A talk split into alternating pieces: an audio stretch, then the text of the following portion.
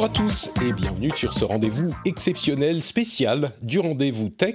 Généralement, on couvre l'actualité tech, internet et gadgets, mais aujourd'hui, on va parler d'un sujet bien spécifique que j'ai, à vrai dire, moi-même un petit peu de mal à définir. J'en saisis les contours, mais ce que je sais, c'est que c'est un sujet passionnant. Je suis Patrick Béja et on va vous parler de la presse sur Internet, de la manière dont elle peut, elle doit fonctionner, de la sagesse universelle de ce qu'on sait euh, dans ces milieux et dans les milieux du net, et qui est peut-être pas toujours euh, la meilleure chose, la meilleure méthode à appliquer.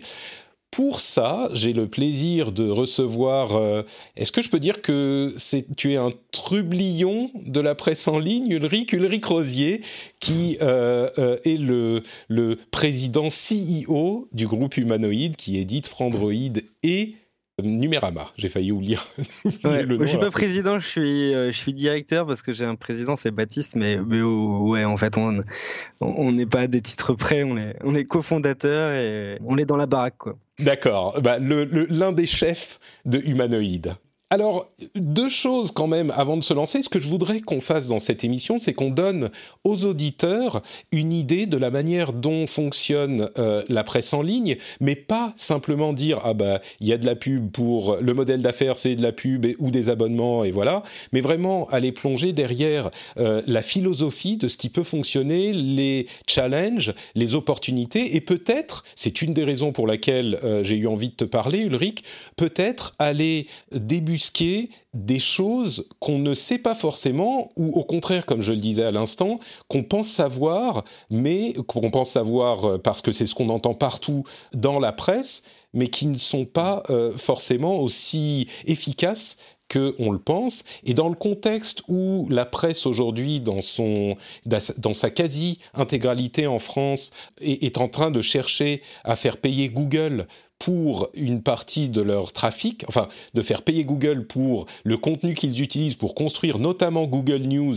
en arguant que Google News se sert du contenu des médias, alors que euh, d'un autre côté, c'est tout à fait vrai, mais d'un autre côté, Google News envoie aussi beaucoup de trafic aux médias.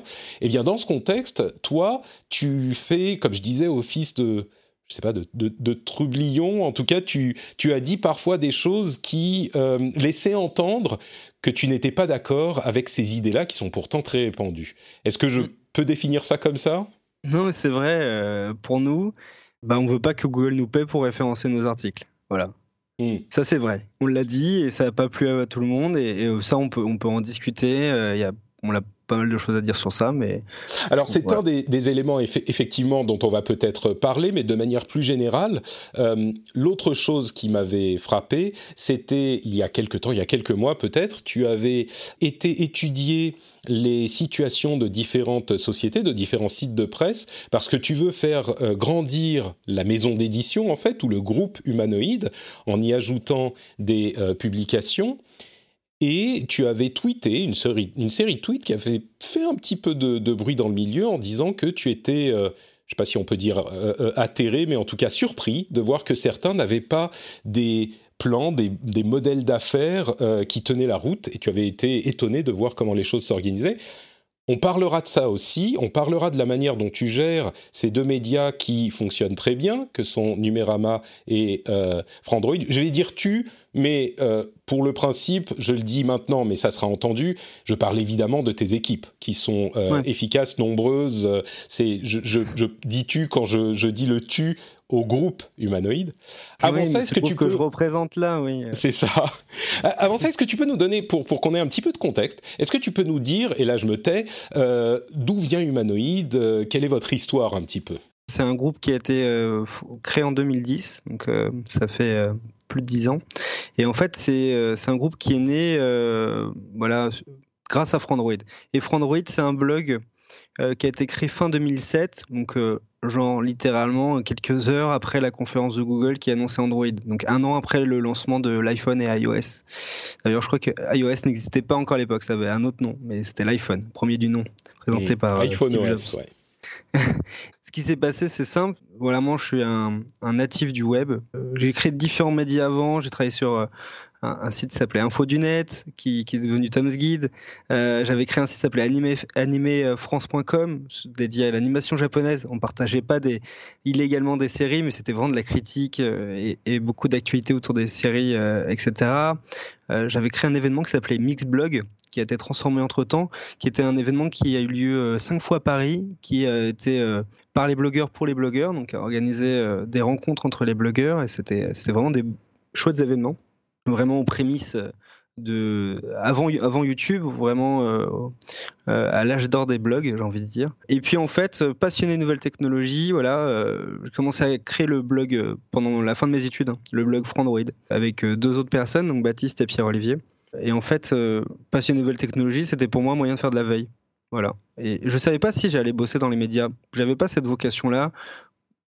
Voilà, j'écrivais dans quelques papiers euh, hebdo et mensuels pour financer mes études, mais j'avais pas une vocation particulière à travailler dans les médias. Et en fait, euh, après quelques années d'expérience, en, voilà, en, 2012, avec Baptiste, euh, donc un des, deux autres euh, associés, ben, on a décidé de passer à plein temps et de créer Humanoid, qui était donc le premier objectif, c'était professionnaliser l'activité de, Frandroid, donc création d'une rédaction, une équipe technique et après le modèle d'affaires qui, dix ans après, est toujours est toujours en perpétuel euh, changement et, en professionnalisant Frandroid, on a créé un groupe média qui maintenant édite euh, Numérama. C'est un média qu'on a racheté il y a 5 ans, qui avait une histoire assez similaire à Frandroid. Hein. Donc c'était Guillaume Champeau qui avait créé un peu plus de 10 ans, passionné par tout ce qui se passait dans le droit euh, et le numérique. Et donc à l'époque du peer-to-peer, etc., Adopi. et en fait, voilà, il y, a, il y a cinq ans, euh, il avait envie de, d'autres choses, donc nous, on l'a racheté numérama.com à ce moment-là et on l'a, repositionné le média. Euh, aujourd'hui, c'est un média qui traite de tout ce qui est lié à la société numérique, donc on parle de tech, mais aussi de science, etc. Et donc voilà, le groupe humanoïde aujourd'hui, donc c'est, euh, deux médias, Frandroid, Numérama. on pourra en parler un peu plus précisément. ils parlent tous les deux d'une nouvelle technologie, mais vraiment avec un positionnement différent. Donc on a assez peu de déduplication entre les deux, c'est-à-dire qu'on a très peu de, de lecteurs qui lisent les deux médias en même temps. Donc c'est vraiment euh, deux euh, publics euh, différents. Et enfin, j'ai l'impression que Frandroid c'est un petit peu le média un petit peu plus geek et Numérama c'est comme tu disais un petit peu plus société quoi. Oui, en fait, vraiment pour préciser ça, je pense que c'est intéressant. Mais en fait, Frandroid, on l'a vraiment positionné. Au début, c'était vraiment un média tourné autour de l'écosystème Android. Donc, on s'intéressait à tout ce qui tourne autour de l'écosystème Android, qui est devenu de plus en plus large, qui est quand même aujourd'hui l'OS le plus utilisé dans le monde. Et en fait, il y a 2-3 ans, on était tellement plongé dans tout ce qui traitait d'Android, genre les télévisions, euh, le Chromebook, euh, la voiture, etc., les wearables, le, tout ce qui est Internet des objets, qu'en fait, on s'est aperçu qu'on était en train de, de faire, finalement s'intéresser à toutes les nouvelles technologies euh, parce qu'en ah, fait on était dans quel, tous les quel excellent moyen de tourner les choses c'est pas parce que euh, les news Android spécifiques commençaient à être un petit peu plus euh, mornes bah, ou pas vraiment non d'accord je vais donner je vais donner deux exemples en fait en fait, précisément parce que moi, j'ai jamais été un, déjà, j'ai jamais été un fan, un j'ai jamais été un fan d'Android. Je suis juste un passionné de nouvelles technologies hmm. qui a beaucoup cru en Android. Euh, et à ce que, Google faisait avec cet écosystème qui va bien au-delà de Google. Mais en fait, pour montrer un petit peu les réflexes qu'on a eu, on s'est mis par exemple à tester des télévisions. Mais quand tu commences à tester des télévisions sur Android TV, bah, l'interface Android TV, c'est la même sur toutes les télévisions. On a commencé à gagner en compétence sur le test d'une télé d'un point de vue hardware, donc euh, utiliser une sonde pour, euh, pour, euh, pour voir si c'est une bonne dalle, etc. etc. Hmm.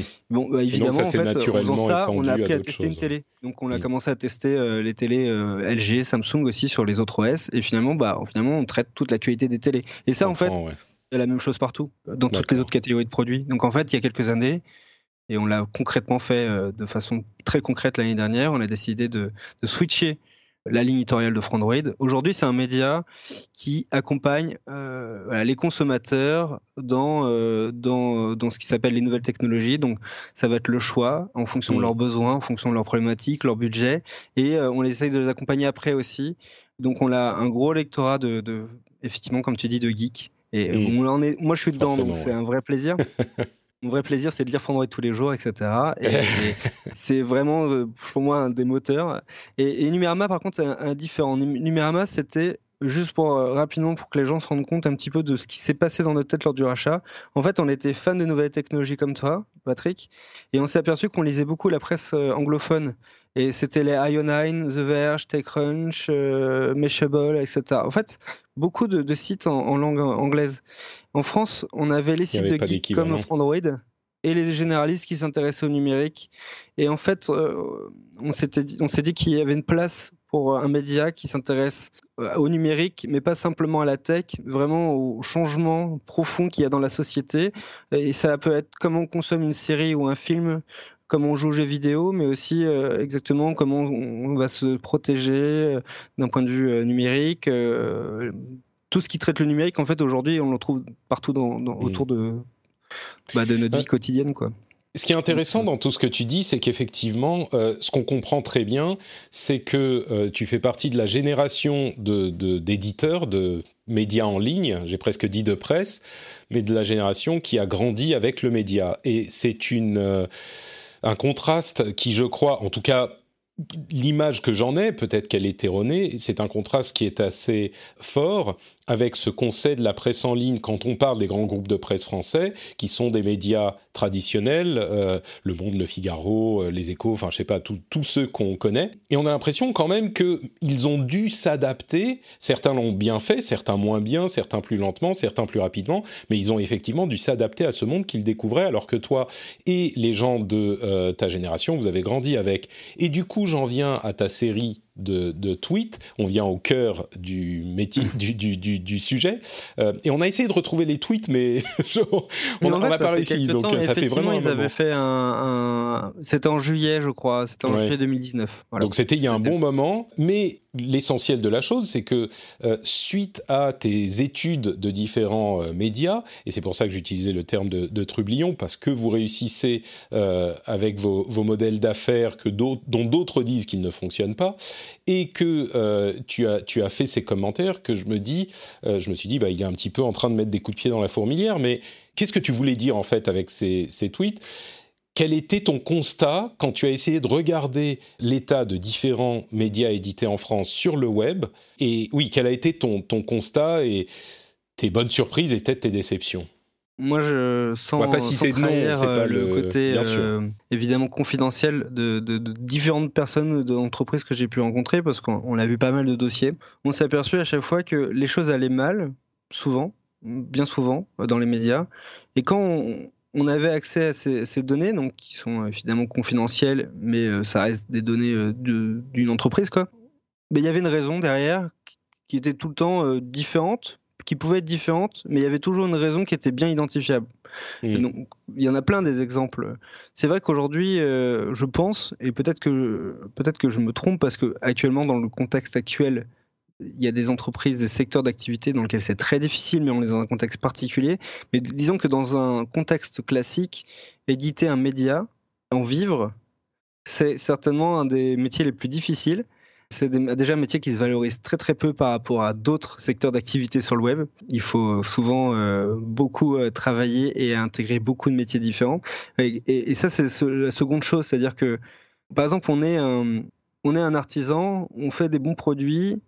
Souvent, quand même, arrive euh, même, même avec du bouche à oreille à en faire son activité et bien gagner sa vie. Mmh. Bon, voilà.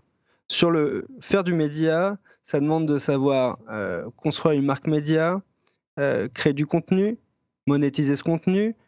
Techniquement, il faut être capable de distribuer ce contenu. Euh, ça demande plein de sous-métiers qui sont liés au référencement, qui sont liés à. Bah, il faut une. Voilà. En fait, c'est un métier hyper complet.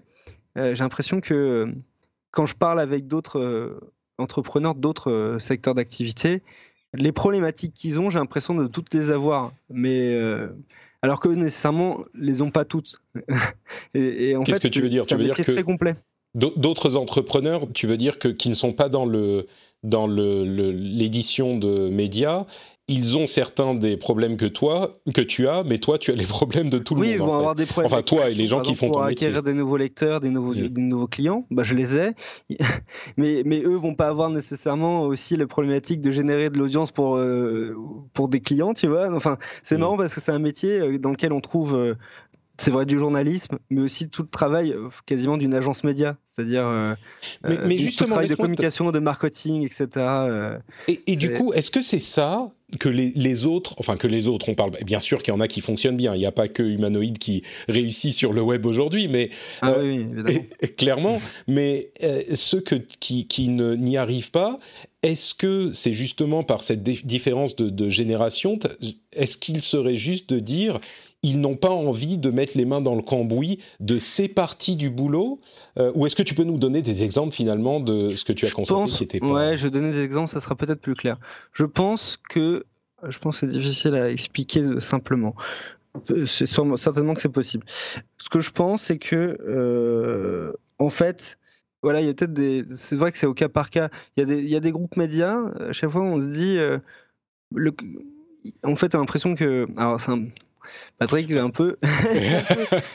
j'ai l'impression qu'il y a des choses que tu n'as pas envie de dire ou que tu sais pas comment dire. Mais vas-y, dis, simplement. Après, ça va dépendre parce que des fois, il peut y avoir un, modèle, un problème de modèle d'affaires. Bah, le problème de modèle d'affaires, on va par exemple donner euh, l'exemple du papier, euh, la distribution kiosque, kiosque du papier avec ce qui, ce qui s'appelle Prestalis, bah, ça met en péril des entreprises qui dépendent des fois à plus de 80, 90%, même 100% de leurs revenus d'une entreprise qui fait la distribution des journaux dans les kiosques.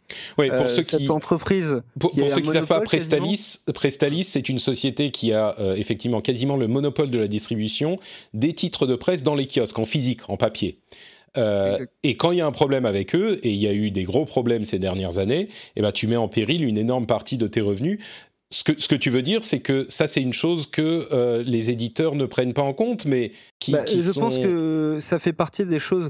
Tu vois, c'est euh, quelque chose d'assez classique. Si tu dépends d'un un distributeur, non. Si tu dépends d'une source de monétisation, d'une source de trafic, et bah, c'est par exemple une difficulté. N'importe quel entrepreneur, tu vois. Si toi, par exemple, tu avais, euh, euh, tu dépendais d'une plateforme, tu vois, euh, précise, et que cette plateforme, c'est le cas de, tu vas me dire, c'est le cas de certains youtubeurs, hein, c'est le cas des youtubeurs généralement. Bah, tu, bah oui un changement d'algorithme peut mettre en péril ton activité. Non, mais c'est un bon exemple parce que euh, ce qu'on dit des YouTubers souvent, c'est qu'ils font généralement, à moins d'être énormes, assez peu d'argent sur la plateforme YouTube elle-même et qu'ils sont obligés d'aller chercher d'autres sources de revenus, c'est-à-dire les sponsors, euh, pour avoir des revenus corrects et pour ne pas dépendre d'une seule plateforme. on parle des revenus, mais on parle du trafic aussi.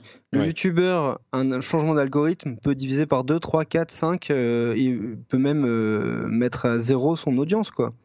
Mais, mais vous, euh. vous dépendez également de l'algorithme, dans une certaine mesure, de l'algorithme de Google, j'imagine Évidemment, mais en fait, euh, notre travail depuis, depuis 10 ans, c'est de diversifier le trafic, les sources de trafic et les revenus. On peut parler par exemple de ce qui s'est passé pendant le Covid-19. Pendant le Covid-19, ce qui s'est passé, c'est que euh, tous les sites internet qui dépendent de la publicité traditionnelle, donc les bannières de pub, ont vu leurs revenus chuter. Pourquoi? Parce que euh, c'est basé sur l'offre et la demande, ce qu'on appelle le programmatique, même s'il y a de la vente directe, etc. Bah, le programmatique, quand euh, la demande baisse, bah, ça fait baisser les revenus pour les éditeurs. Et là, on parle de ça dépend des secteurs, mais c'est généralement c'est à peu près divisé par deux. Et il y a certains secteurs où c'est voilà, c'est plus que ça quoi. Quand je parle de diversification, par exemple, au sens large du terme, euh, si on avait eu notre modèle d'affaires qui était uniquement basé sur ces bannières de pub et sur le programmatique au sens voilà, etc. Bah on aurait eu euh, nos revenus qui auraient été divisés par deux.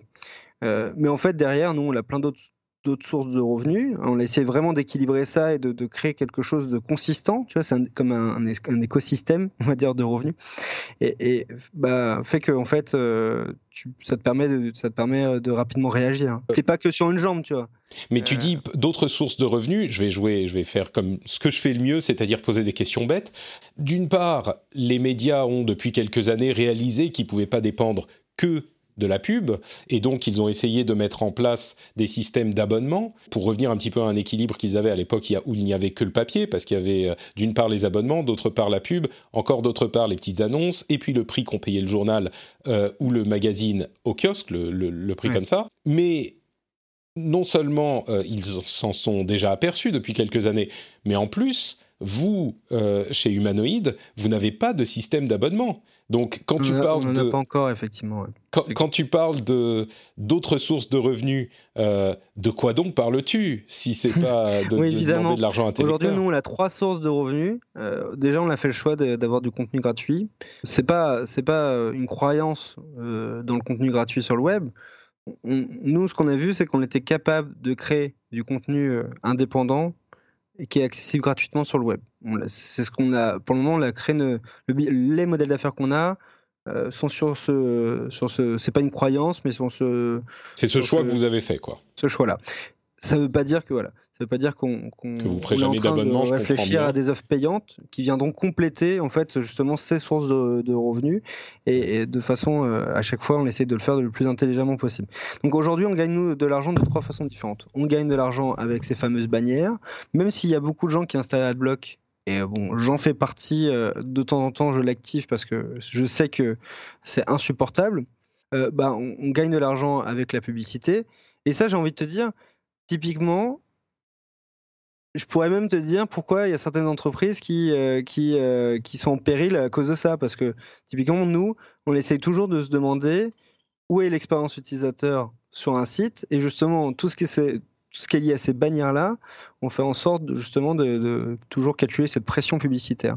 Euh, et, de faire en sorte qu'elle elle, elle, soit, elle amène pas les gens à ne pas, ne pas lire nos médias, à ne pas revenir, mmh. à ne pas revenir sur nos médias, etc ce que tu veux dire, c'est que certains euh, des dossiers que tu as étudiés euh, ne faisaient pas attention à ce paramètre et du coup poussaient les gens soit à utiliser des adblocks, soit à carrément ne plus visiter leur site et ils n'avaient pas de, euh, ils ne prenaient pas conscience ou ça n'était pas au, cœur de leurs préoccupations l'expérience utilisateur. C'est l'une des, des fautes que tu voyais?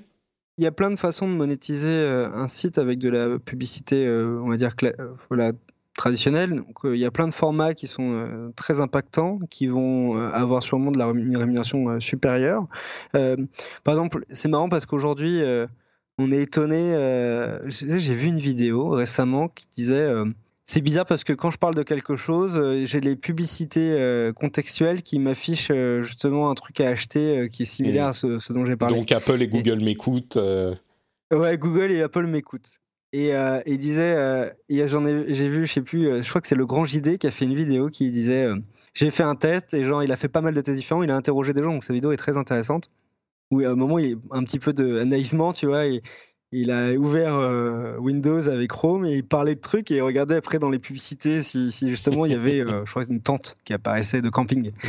Et, et, donc ça, ça, ne marchait pas vraiment comme ça. Euh, et il s'est aperçu que, en fait, ça marchait, mais avec d'autres données euh, récupérées sur Facebook, euh, sur, sur WhatsApp, etc. Mais en réalité, typiquement, il y a un modèle de monétisation qui existe encore, je crois, mais qui a existé par le passé, c'est sûr, parce que nous, on nous l'a proposé, qui consistait, par exemple, quand tu avais une application mobile, à demander l'autorisation d'accès au microphone. Et en fait, c'est vrai que le téléphone t'écoutait. Et pourquoi il t'écoutait? Pour savoir euh, si le soir tu étais devant ta télé et savoir du coup, euh, euh, par exemple, quand tu avais une publicité qui a entre, au milieu d'un film, eh ben, il était capable du coup de mettre de la publicité contextuelle dans les notifications du téléphone. Et ça a vraiment existé. Et je crois que ça existe encore d'une forme différente, tu vois. Donc ça m'a fait rigoler. Donc là, typiquement ça, bah ça pour moi c'est no way on le fera jamais. Mais c'est un exemple, il y en a plein. Il y a des choses beaucoup plus subtiles sur, euh, sur, sur de la publicité qui, euh, qu'on, ne fera jamais. Donc ça, c'est un choix. Tu vois, c'est un choix. C'est un choix long terme. On se dit que si euh, on est capable de déployer ce type de publicité, effectivement, ça peut augmenter les revenus sur quoi? Allez, 1 à 6 mois, 12 mois?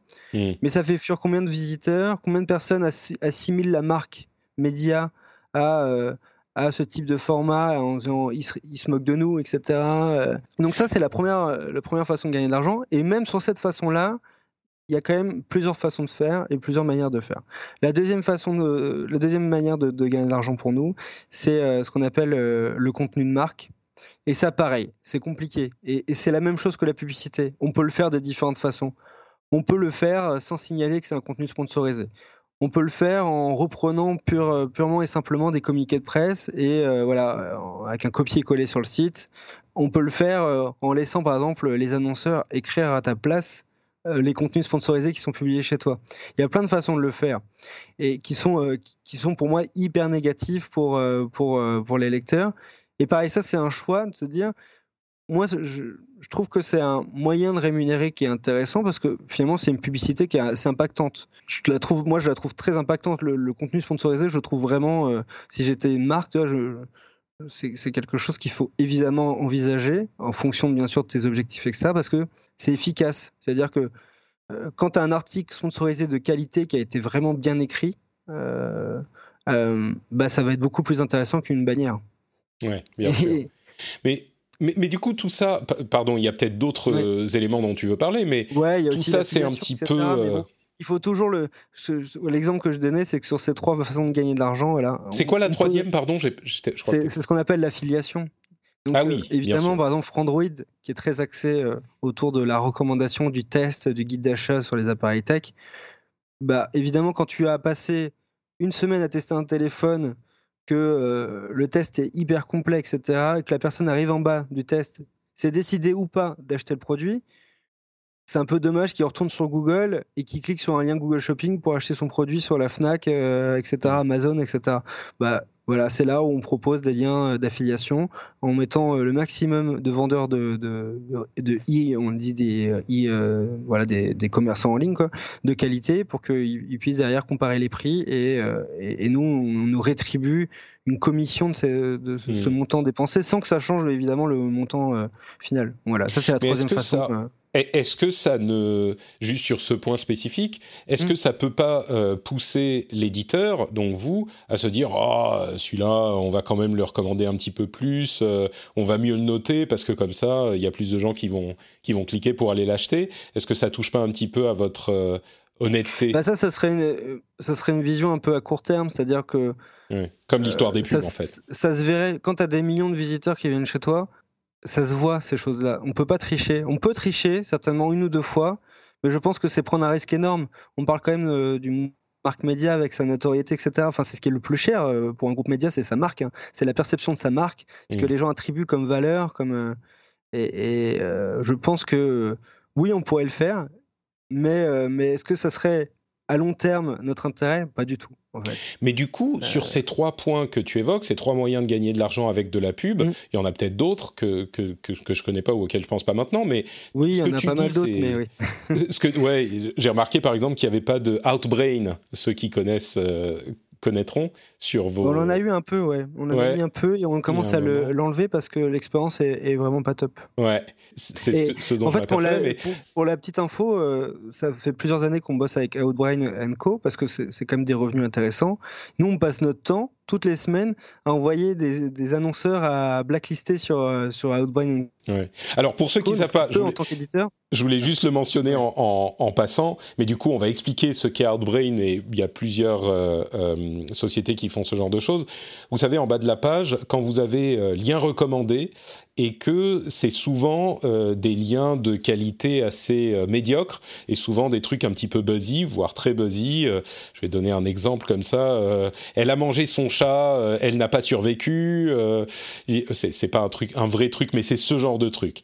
Des trucs soit un peu trash, soit un peu bon, voilà, ce genre de choses oui, je, donne les, pires exemples, mais on va dire c'est des choses il y a des trucs horribles, il y a des trucs horribles qui sont euh, qui sont qui vous donnent le plus envie de cliquer quoi. Et moi je ne clique pas, mais mon, automatiquement mon cerveau me dit ah ça ça a l'air euh, enfin c'est bizarre quand même, faudrait aller voir. Et t'as hyper envie de cliquer, même moi qui ne le fais pas, je dois me forcer à ne pas cliquer. Et souvent c'est pas du contenu de la meilleure qualité qui soit, et, on en retrouve sur tous les sites. Et pourquoi on en retrouve sur tous les sites? Parce que ça marche et que ça fait des sous.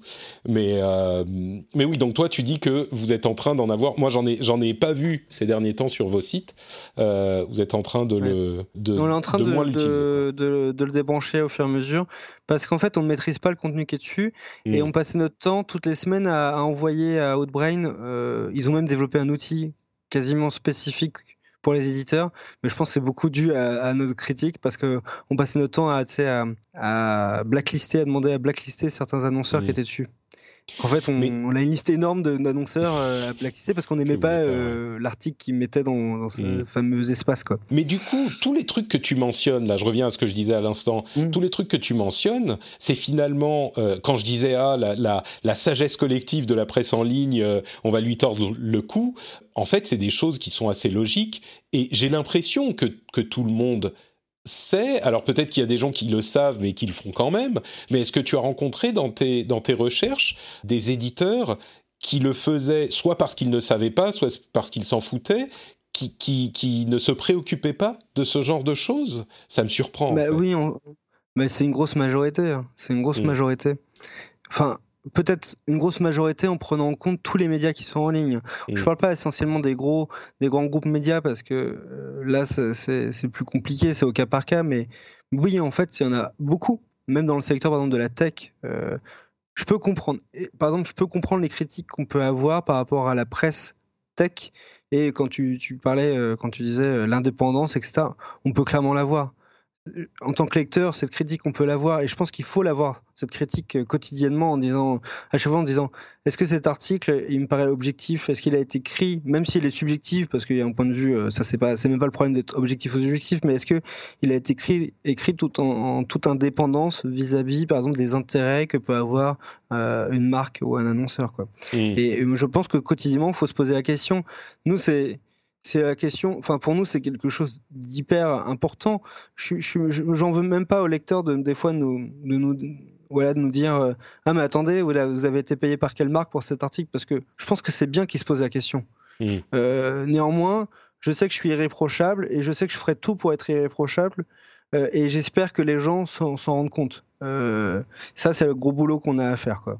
Donc vraiment, je, ne peux pas critiquer les gens qui, qui, se posent la question. Quoi. Ce que, ce que je retiens de tout ce que tu as dit en fait jusque-là, c'est que tu as l'air vraiment euh, sincèrement convaincu de l'idée que on peut avoir de la pub et même on va plus loin, on peut vivre et être avoir vraiment connaître un, un, un certain succès euh, dans le monde des médias en ne faisant que de la pub si on le fait avec, euh, avec soin et de manière parfaitement euh, éthique. Bah, bon, ensuite, à chacun de juger en regardant les sites s'ils le veulent. Parce qu'en fait, en fait, oui, et j'ai envie de dire, c'est possible parce que si tu construis une marque média forte avec du contenu de qualité qui, qui plaît, donc qui satisfait les lecteurs, bah, en fait, la valeur de tes emplacements de pub va augmenter. Et ça marche comme ça. Hein. Aujourd'hui, c'est comme ça. Le programmatique fonctionne mmh. pas simplement en mode j'ai détecté que ce profil m'intéressait, mais c'est aussi est-ce que il est, cette pub est affichée dans un contexte de qualité? Mmh. On appelle ça le brand safety. C'est-à-dire est-ce que, est-ce que je suis, est-ce que ma pub va être affichée, euh, va être associée à un média de qualité, va être associée à du contenu de qualité? En fait, toutes ces, composantes rentrent maintenant dans l'équation d'affichage. Ça veut dire qu'on peut avoir des pubs plus qualitatives et donc sans doute mieux payées si on a une, si on, est représenté, enfin si on est une marque. Un, site euh, qui est considéré comme un site de qualité. Est-ce que tu sais comment ils le déterminent ça? Parce que c'est pas facile à déterminer. Bah, oui, évidemment, je pense qu'il se base sur euh, différentes études, euh, sur des mmh. audiences, sur différentes études, sur. Euh, bon, c'est pas automatique. Régulièrement, quoi, qui... Android et Numérama, par exemple, des études de, notoriété, etc. Mais c'est le cas aussi de ton podcast. J'imagine qu'on demande aux gens de répondre spontanément à quel média, quel podcast vous écoutez. Bah, tout ça, tout ça rentre en jeu. Je pense que ça fait une quantité de données que les équipes marketing des marques étudient. Mmh. Et, je te confirme que moi, c'est. Pour une autre raison, Patrick, on se rend compte que par exemple, si tu as un constructeur automobile euh, qui sont euh, parmi les marques qui euh, payent le plus, plus cher les pubs, c'est qu'en fait, ils payent pas simplement pour que la pub soit affichée. Ils payent pour que les personnes, elles, limite, elles cliquent sur la pub, elle passe 3-4 minutes sur le site internet de la marque et qu'elle demande un essai de l'automobile dans le concessionnaire le plus mmh. proche. Et qu'en fait, quand cette pub est affichée dans un contexte de qualité, donc une marque média de, voilà, de qualité, du contenu de qualité, bah, tu as plus de chances que, que ça marche. Et, et, et ça, tu n'as même pas besoin des fois de, t'amuser à, à, demander à, l'éditeur de, de, surveiller ces données. C'est toi qui as ces données et tu, je pense qu'ils s'en rendent compte. quoi. C'est intéressant. Ce que, ce que je retiens en fait de tout ce que tu me dis, c'est que si le travail est fait avec soin, peut-être que c'est comme ça qu'on peut le dire. Vivre de la pub Peut-être pas possible. soin, mais avec les, je pense qu'avec le, le, le bon objectif.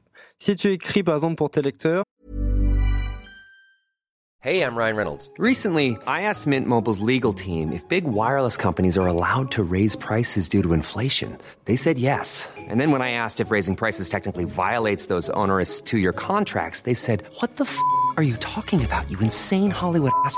So to recap, we're cutting the price of Mint Unlimited from $30 a month to just $15 a month. Give it a try at mintmobile.com slash switch. $45 up front for three months plus taxes and fees. Promo for new customers for limited time. Unlimited more than 40 gigabytes per month. Slows. Full terms at mintmobile.com.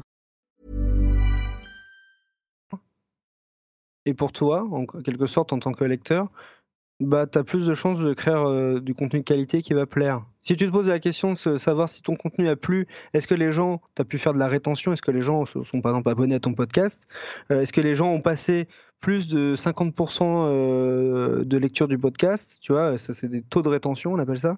C'est du marketing, mais en fait, toutes ces, tous ces chiffres qui peuvent on peut dire que c'est des affaires de marketeurs. En fait, non, c'est des affaires qui, c'est simplement des, données qui permettent d'évaluer le fait que ce contenu, il, a, il a plu, quoi. Euh, c'est marrant parce que ce que, ce que j'ai, comment dire, j'ai l'impression qu'on peut avoir l'impression que euh, le marketing n'est pas un mot sale euh, pour toi et que tu sembles faire une, une encore une fois, c'est une question d'équilibre entre la nécessité de la monétisation et du marketing et euh, même pas une, un équilibre, mais une, une, fusion entre les deux. Tu, tu, tu, tu j'ai l'impression que tu dis que c'est un peu la même chose en fait. L'un suit l'autre. Bah, oui, mais je pense que les gens font pas mal d'amalgames autour du marketing. Moi, j'ai fait des études de marketing, euh, j'ai fait de l'informatique et du marketing.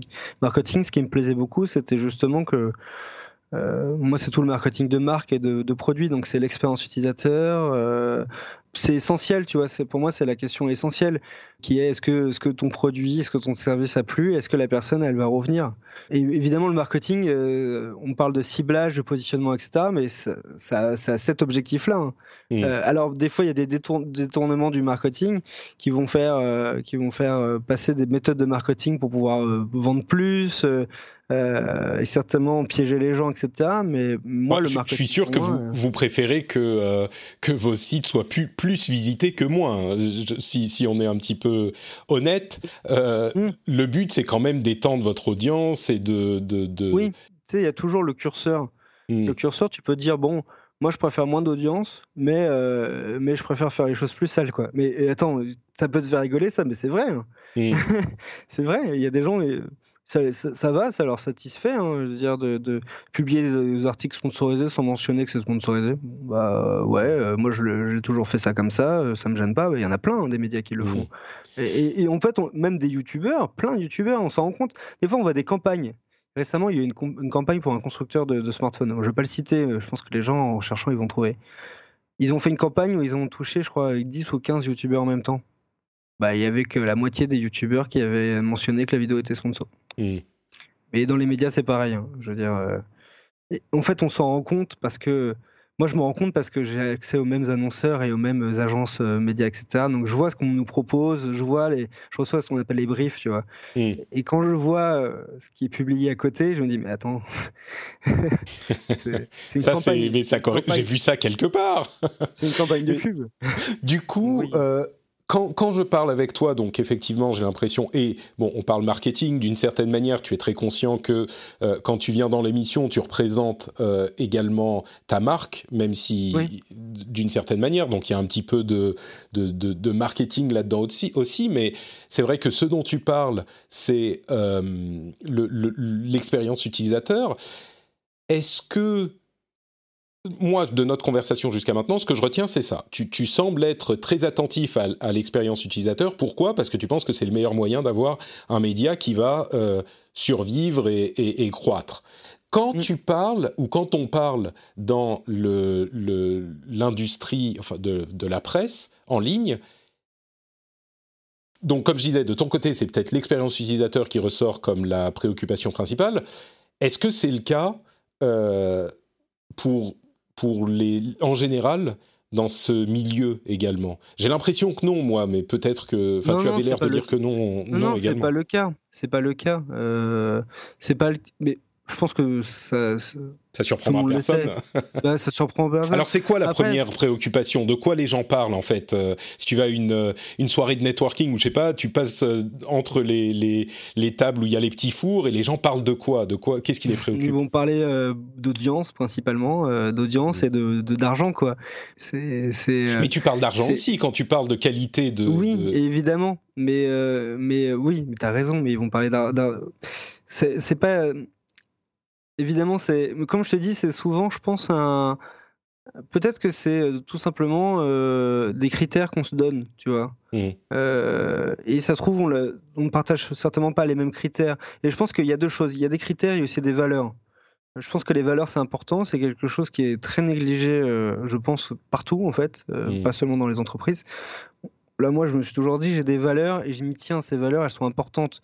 Quand je m'y tiens pas, je suis pas bien, en fait. Mmh. Euh, Ces conversations dans les, dans les soirées, tu dis, ouais, il parle d'audience, il parle d'argent. Tu peux élaborer un petit peu, nous donner, parce que toi, tu connais ce milieu, nous et les auditeurs peut-être moins.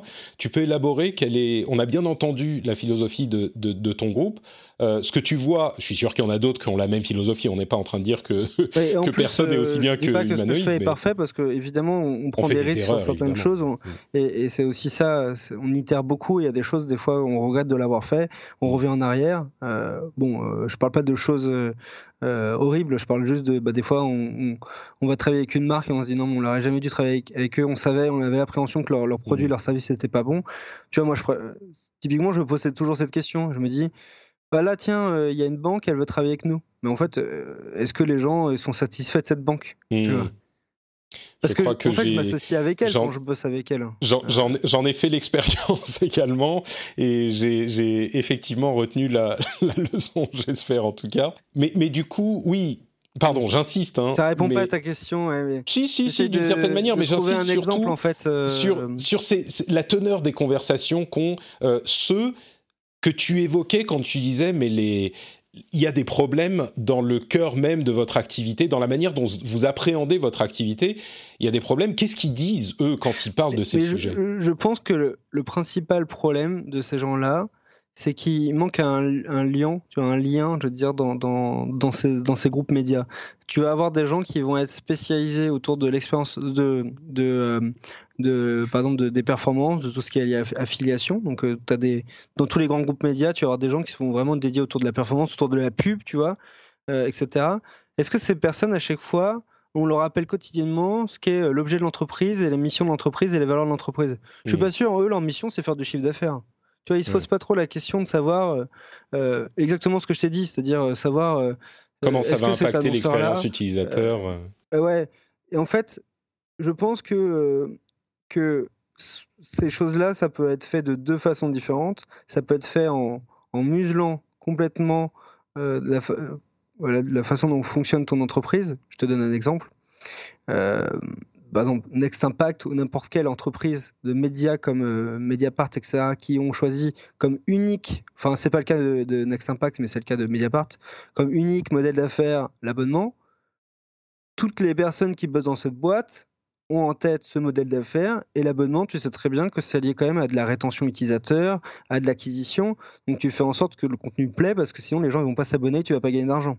Mmh Quand tu as une entreprise comme la je nôtre. bien la, question, effectivement, oui. tu comprends bien Quand tu une entreprise comme la nôtre ou comme un autre média qui a plusieurs modèles d'affaires, je suis pas sûr que le commercial qui vend des publicités, il est en tête euh, le fait que les gens euh, se posent la question de savoir euh, si c'est voilà, une publicité de qualité, une marque de qualité, est-ce que le produit est bon, est-ce que le service est bon? En fait, non, il s'en fiche. Lui, son principal objectif, c'est faire du chiffre d'affaires et diffuser sa campagne de pub. Il a son objectif sur l'année, il a intérêt à l'atteindre, quoi.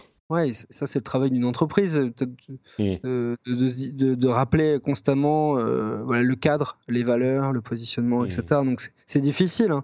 Il faut que tout le monde soit sur la même longueur d'onde dans l'entreprise. Et, et, chacun du coup ait un objectif qui soit le même même si chacun des, autres objectifs qui soient différents, il y a le même objectif, c'est, c'est, c'est, voilà, on le définit ensuite en fonction évidemment de l'objet de l'entreprise, j'ai l'impression que ce que tu dis là, ça s'applique beaucoup plus, ça, s'applique plus largement que simplement les, sites de presse. On a toujours, mon expérience en tout cas, c'est qu'il y a toujours cette tension entre le produit et la qualité qu'on veut donner au produit et l'aspect commercial et les sociétés dans lesquelles euh, j'ai trouvé que les choses étaient le mieux faites, c'était souvent les sociétés où les gens qui étaient en charge des produits euh, avaient le lead et avaient de très solides connaissances de l'aspect marketing, mais euh, c'est eux qui avaient le dernier mot en fait. C'est mon expérience euh, personnelle. Oui, tu, peux le décrire comme ça, c'est mm. vrai, mais tu as, travaillé chez un éditeur de jeux vidéo, donc c'est des choses que tu as dû voir. Bah, chez Blizzard, de, de, mon époque, de ce que j'ai connu, je ne veux pas parler pour ce qui s'est passé avant ou après, mais c'est vrai que c'était le mm. cas. On avait vraiment, j'ai l'impression que c'est encore le cas pour être honnête, mais j'en sais rien on avait vraiment des gens qui étaient euh, dans le développement, qui étaient les, les, les, chefs. Et parfois, les gens ont l'illusion, c'est le cas, je prendrai un autre exemple, c'est le cas d'Apple, je crois. Et parfois, certains ont l'impression que euh, ça veut dire qu'on s'en fout du marketing. C'est peut-être une image que certains ont. C'est pas du tout le cas. Les gens qui sont à la tête de ces trucs-là, ils ont énormément de données, énormément d'infos et ils s'en soucient ah énormément. Euh, mais c'est, le rapport est inversé. On a beaucoup de sociétés également où ce sont les gens qui sont en charge du marketing qui ont la décision finale sur le produit. Alors dans ce cas-là, ils doivent évidemment connaître très bien le produit, mais le curseur est peut-être placé différemment. Et puis il y a plein de moyens de, placer le curseur. J'ai l'impression que c'est un petit peu ce que tu décris, mais du coup j'ai envie de revenir à ce dont mm. on était parti. Euh, la question un petit peu de de Google peut-être et ouais, de Google. Pourquoi est-ce qu'il y a, enfin si je sais pourquoi, mais pourquoi est-ce qu'il y a cette fixation de la presse française sur Google? Est-ce que c'est parce qu'ils sont aux abois et, et qu'ils veulent de l'argent? Est-ce qu'ils ont vraiment sincèrement l'impression que Google les arnaque en utilisant leur contenu? Est-ce que c'est une opportunité qu'ils essayent de développer pour ajouter du, revenu, tout en sachant que ça va peut-être pas marcher, mais autant tenter? Est-ce que tu arrives à avoir une perception sur ce, point de, de, friction?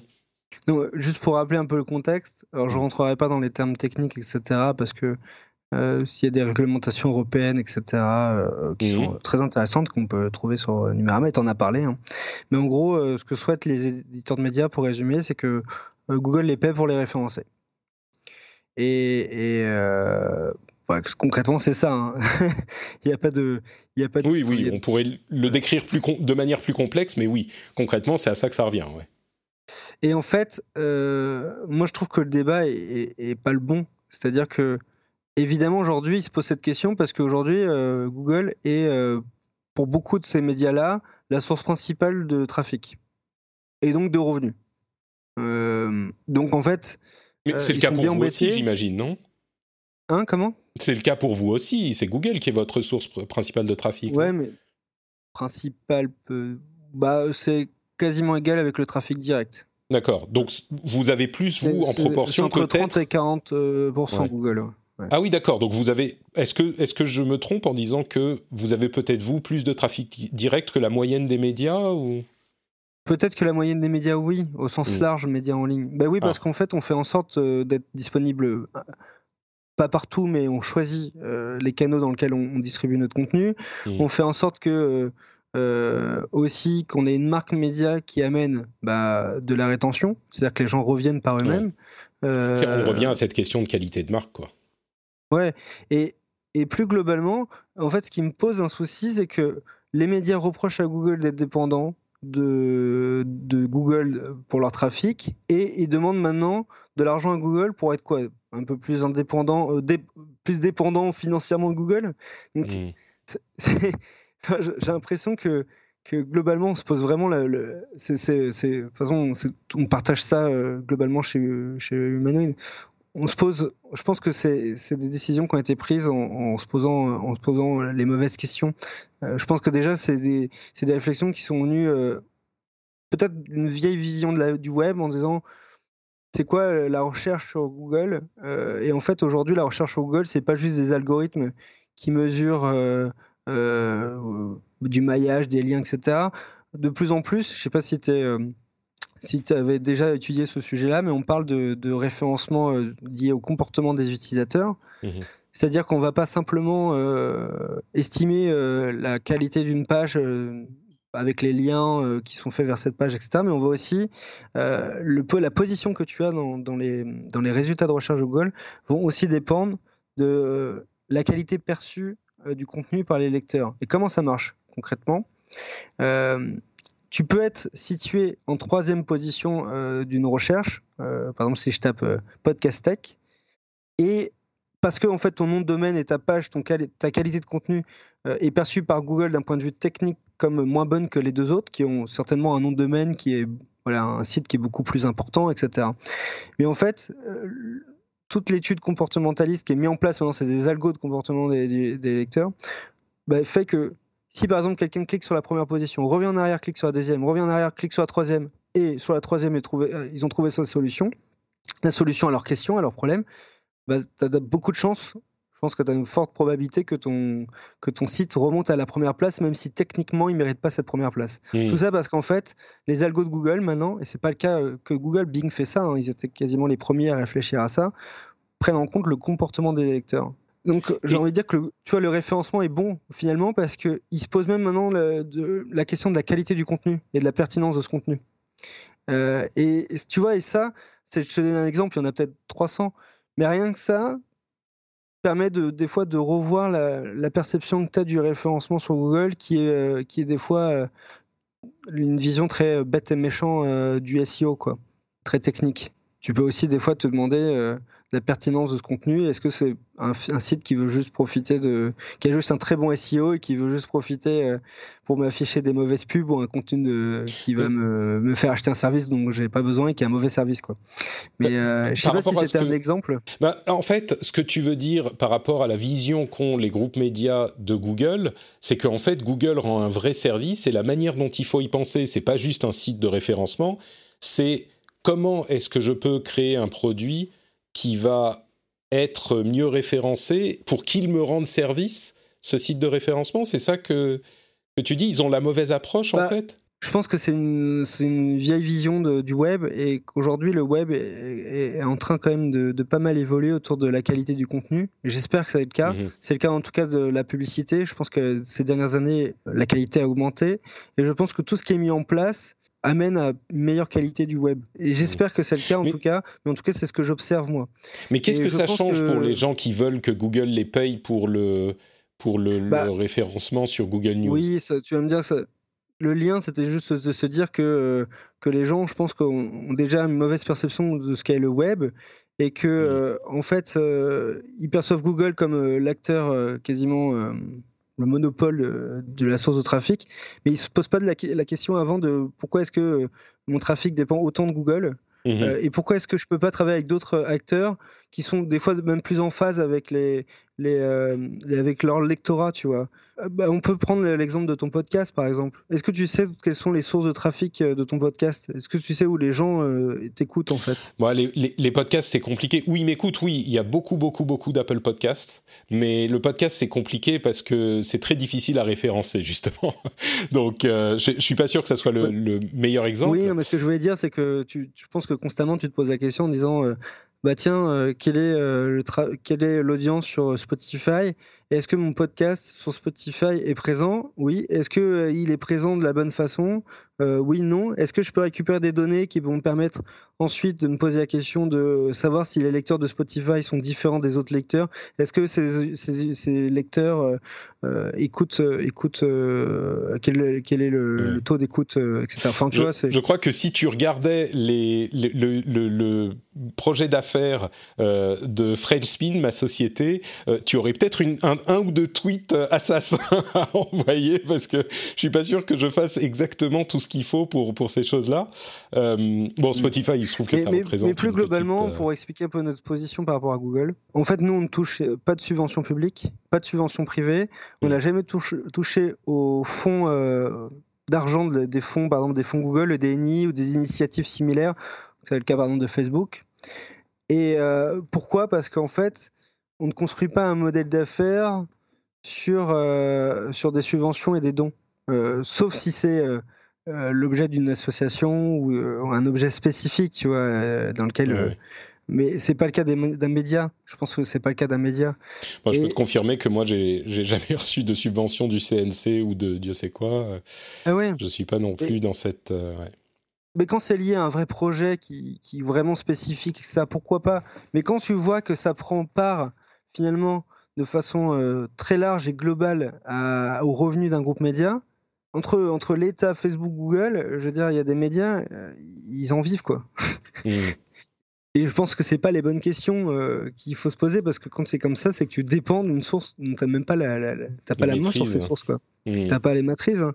Et, et, puis cette source, elle, elle, elle va même pas se poser les bonnes questions de la qualité de ton contenu, quoi. Ouais, donc tu crois qu'il y a un petit peu euh, un problème d'ajustement de la manière de voir les choses dans la presse française? De tout ce que tu dis, j'ai l'impression que toi, tu as l'impression, en tout cas, c'est ton analyse, que la compréhension du fonctionnement de l'écosystème n'est pas optimale dans les, chez les décisionnaires de cette industrie. Est-ce qu'on peut, est-ce que je résume un peu ta Moi, je pense qu'ils ils ont des intérêts qui ne sont pas ceux des médias. Je pense qu'ils se sont posés euh, certainement euh, les mauvaises questions pour les médias. Et je pense que la, réponse qui est donnée euh, ne va pas aider les médias.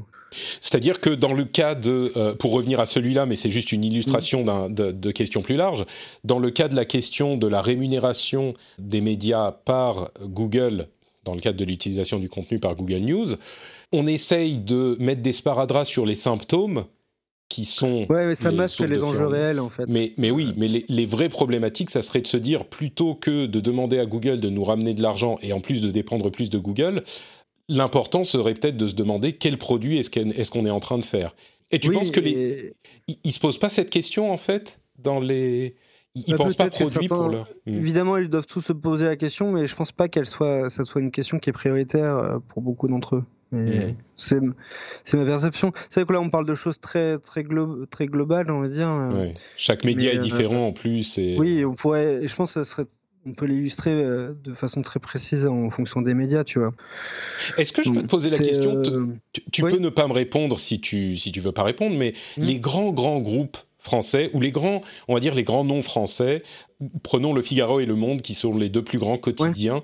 Et, peut-être qu'on va conclure avec euh, cette euh, série de questions. Le Figaro et Le Monde, qui sont les deux grands quotidiens de, traditionnels du pays d'il y a quelques années. Aujourd'hui, évidemment, ils ont une stratégie web très complète qui inclut euh, de l'abonnement, de, de, de la pub et certainement plein d'autres choses. Qu'est-ce que tu penses de leur situation aujourd'hui? De l'extérieur, j'imagine, mais en tant qu'observateur averti, qu'est-ce que tu penses de leur approche, de leur situation? Est-ce que tu peux en parler ou est-ce que tu préfères pas trop, euh, pas trop évoquer? Bah si, si. Euh, les deux, les deux c'est des médias que je lis. Euh, on est abonné aux principaux euh, médias, tu sais, généralistes. Euh. Mmh. De toute façon, même si j'étais pas dans un groupe média, je serais au moins abonné à un, certainement Le Monde, où j'apprécie pas mal la qualité. Par exemple, Le Monde, ils font un switch qui est très long, qui est de passer sur du tout payant. Mmh je pense qu'aujourd'hui, la publicité chez eux, c'est minoritaire par rapport à l'abonnement en ligne. Je parle en tout cas de la partie en ligne. Euh, je, je pense qu'à terme, il n'y aura plus de publicité sur le monde et c'est peut-être un des premiers médias français, bon, à part les pure players euh, type mhm. Mediapart, mais un des premiers grands médias français qui va euh, faire ce switch qui est un switch qui est assez ambitieux. Et d'ailleurs, je me rappelle quand on a pas mal de, voilà, quand il y a pas mal de groupes médias qui, qui vont, euh, dans un premier temps, dès qu'il y a un problème, réduire le salaire ou euh, le nombre de journalistes qui travaillent. Là, en ce moment, il y a la polémique autour de l'équipe qui veut réduire les salaires pour éviter de, licencier. Et bah, le, Monde, je me souviens que quand Xavier Niel euh, est arrivé au capital du Monde, la première chose qu'il a fait, c'est, je crois, augmenter les gens et dire que l'équipe euh, de journalistes était trop petite par rapport aux ambitions du média et à mmh. embaucher des journalistes. Et d'ailleurs, moi, je me suis, une donnée que je trouve, euh, un ratio que je trouve toujours intéressant à surveiller. Quand tu es dans un groupe média, c'est quand même dommage qu'il y ait moins de la moitié des salariés qui ne soient pas des journalistes, tu vois, mmh. qui ne soient pas liés à de la production de contenu, parce que c'est quand même la matière première du, du, média. Et, euh, et, je suis sûr que la plupart des médias, c'est pas le cas. Euh, ils ont, doivent avoir des équipes marketing et, commerciales énormes, et, et je pense qu'on n'est pas du tout dans ce type de proportion, quoi. Je me trompe peut-être, mais j'ai quelques exemples qui me font dire que non. Ok. D'autres réflexions sur ces. Ouais, sur le. Je sais pas si j'ai d'autres réflexions sur le Monde et le Figaro. Euh, moi, je connais plus le Monde que le Figaro. Euh, le Figaro, c'est assez complexe parce que c'est un, tu sais, c'est un groupe média dans lequel tu as tout un écosystème de sites. Ils ont par exemple tout ce qui est journal du net, euh, etc. C'est aussi également eux. C'est des modèles 100% gratuits qui sont dont les modèles d'affaires sont pas si loin des nôtres. Ce qui n'est pas le cas du Monde. Le Monde, euh, c'est moins tentaculaire que le Figaro euh, en termes de différents médias. C'est une très très grosse audience. Et c'est vraiment un média qui s'est donné pour objectif, en tout cas, de, couper la pub. C'est sûr, hmm. c'est sûr. Donc chez eux, il y, a, euh, il y a quand même des grands médias qui sont en train de réclamer de l'argent à Google, je reviens toujours à ça, mais il y en a quand même ah qui ont une stratégie claire et qui savent euh, où ils vont. C'est pas euh, la, la Bérésina partout dans les, la presse française. Ah oui, évidemment, heureusement. Mais oui, oui. Mais tu sais, on a parlé beaucoup d'argent, mais des fois, ça peut être aussi la vision qu'on a de la technologie, de comment je distribue mes contenus. Est-ce qu'aujourd'hui, euh, euh, la façon dont euh, le, contenu arrive à mes lecteurs est, la bonne façon, tu vois? Est-ce que du coup, les gens perçoivent comme ils doivent Ils devraient percevoir le contenu que j'ai envie. Tu, tu, peux me donner un exemple de, de ça? Bah, Certainement, oui. Est-ce que tu achètes beaucoup de journaux papier? Personnellement, pas trop, non. On va dire pas Est-ce qu'il y a des journaux que tu aimerais lire, en tout cas des articles que tu aimerais lire qui sont dans les journaux papier? J'ai pas l'impression. Ce que tu veux dire, c'est que les, grands groupes pourraient se séparer complètement de, du papier? Euh, non, mais ils devraient diversifier, ils devraient se poser la question de comment les gens aujourd'hui consomment mon contenu. Tu vois, moi, j'adore. Euh, il y a un magazine qui va s'arrêter que j'aimais beaucoup lire, c'était euh, que j'ai acheté au bureau de temps en temps, ça s'appelait La Recherche. Ils vont le fusionner, je crois, avec, je ne trompe pas, Science et Vie, quoi. C'est le groupe Perdriel. Euh, en France. Et ben la recherche, euh, bah, était que en papier, quoi. Et moi, j'aurais vraiment beaucoup aimé euh, pouvoir bah, le trouver sur une application mobile, etc. tu vois, c'est un exemple. Je pense qu'il y en a pas mal d'autres, des exemples comme ça. Hmm. Mais disons qu'un média qui est uniquement en papier aujourd'hui, c'est sûr que c'est surprenant. Il peut y avoir des niches où ça marche. c'est sans doute compliqué à faire marcher, mais c'est l'exception plutôt que plutôt. C'est vrai que je vais poser la question parce qu'on a parlé beaucoup des revenus, etc. Mais en réalité, le média, c'est pas simplement euh, du contenu, euh, euh, des revenus, etc. C'est toute une vision qu'on a de, se poser. C'est ce qu'on disait à l'expérience utilisateur, de se poser la question de mm. Est-ce que le contenu de qualité, est-ce qu'il est diffusé de la bonne façon Est-ce que la monétisation est efficace Est-ce que la marque média est suffisamment efficace comme support pour le contenu? Enfin, Voilà, c'est toutes ces questions-là. D'accord oui, c'est sûr que c'est des sujets qui sont pas simples euh, comme ça en discussion, parce que bon, évidemment, plus je suis tout seul à agrémenter euh, la discussion. Euh, non, non, mais... Il y a plusieurs, non, mais il y a plusieurs visions. je pense qu'il y, y, a beaucoup, il y a beaucoup moyen d'enrichir le débat. Et, Bien sûr. Mais c'est ta vision que je voulais avoir parce que effectivement, j'ai quand même l'impression que tu n'es pas le seul, mais tu es un, un, bon représentant de la manière dont on fait les médias euh, dans la génération d'Internet. Et c'est vrai qu'on entend énormément parler la presse traditionnelle, les médias, enfin la, presse, oui, traditionnelle, quand on, entend la voix de la France dans ce domaine, mais on n'entend pas trop parler euh, les gens comme toi, et encore une fois, tu n'es pas seul, mais il y, en a d'autres, mais on n'entend pas trop votre voix.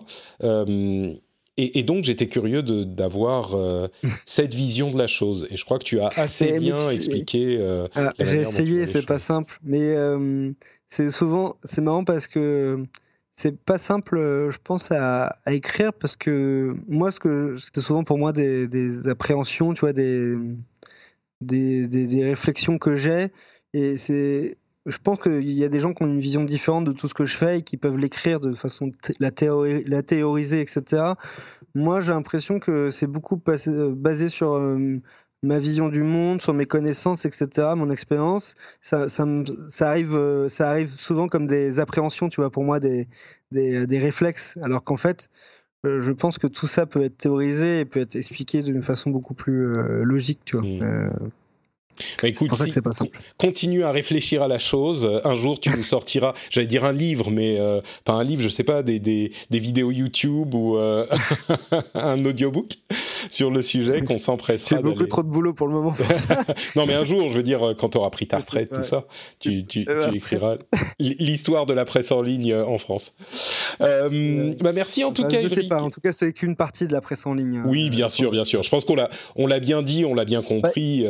tu, tu, tu représentes euh, une partie, un angle, une vision, euh, Tu un vois, ça reste humanoïde, ça reste 30 personnes, c'est très flexible, euh, c'est très agile comme structure. Hmm. Quand tu es dans un paquebot avec euh, 1000, 2000, 3000 salariés, Oui, je pense évidemment. que voilà. Mais tu sais ce qui est intéressant conseil d'administration, tu vois, etc.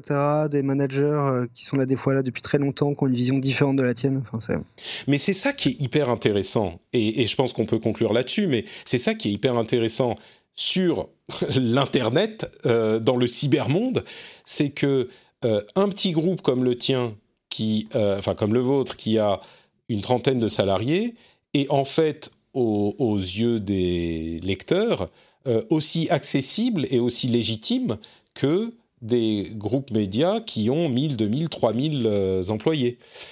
Et en Bah, fait, c'est oui. un site web, ou deux sites web, ou trois sites web, ce que c'est. Et donc, on- il est parfaitement légitime de comparer les, les deux visions, en gardant évidemment ces, ces éléments à l'esprit, mais de comparer les visions et de comparer l'image.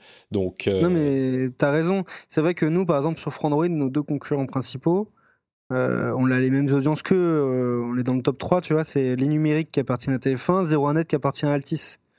Donc, on- évidemment, nous, euh, la- quand on se compare, on se compare à des groupes médias. Ouais. Et certainement que euh, ils ont bon, des équipes ouais, plus importantes que nous, ça c'est sûr. C'est pas non plus, on parle pas de x10, ouais, ces équipes sont deux, trois fois plus importantes, mais ils sont intégrés dans une- un groupe qui derrière a évidemment des moyens et, et, et à l'inverse, tu vois, c'est aussi très compliqué pour eux de bouger. Donc, euh, bien sûr. ouais. des fois, moi, je suis assez impressionné de voir euh, leur capacité à faire des choses. Euh, des fois, je me dis, bon, bah, c'est simple pour eux. Et des fois, je me dis, ouais, ils ont dû beaucoup bosser en interne pour arriver là, quoi. Ok, super. Bah écoute, merci beaucoup, Ulrich. Euh, bah, je pense qu'on a assez parlé de Numérama et de, et de Frandroid. Est-ce que tu peux nous dire beaucoup, si, toi, on peut te, te retrouver sur le net, euh, Twitter, j'imagine? Ouais, pour- moi, je suis principalement sur Twitter et je partage des trucs pro des fois, et puis des fois perso. Vous allez me voir parler de toutou, euh, de plantes, de, de bouffe, euh, de hardware, beaucoup de hardware. En ce moment, je suis dans le hardware et les vélos, et les vélos électriques et les PC, tu vois. Donc ça change euh, de, en fonction des saisons. Et, euh, mais Et- certainement, à la fin d'année, je vais parler beaucoup de consoles de jeux. Ah bah écoute, on sera deux alors. Et je pense qu'on sera rejoint par quelques autres qui sont intéressés par la, la ligne chose. éditoriale de mon Twitter fait rigoler beaucoup de gens parce que parce que euh, il n'y a pas de ligne éditoriale, quoi. Tu, tu es Ulrich Rosier sur Twitter, c'est ça? Ouais. Et le lien sera dans les notes de l'émission, évidemment. Pour ma part, c'est Note Patrick sur Twitter, Facebook et Instagram. Euh, je suis également sur FrenchSpin.fr. Vous pouvez retrouver l'épisode et venir le commenter. Vous pouvez bien sûr aussi soutenir l'émission euh, sur patreon.com/slash rdvtech. Euh, vous pouvez euh, soutenir si elle vous plaît, si elle vous intéresse, si elle vous fait passer un bon moment. Ça prend deux minutes et ça fait très plaisir. Et bah, c'est tout. La semaine prochaine, on aura un épisode classique d'actualité. Je remercie encore une fois Ulrich euh, d'avoir été Merci avec toi, moi. Patrick. Et on se donne rendez-vous dans une semaine. Ciao à tous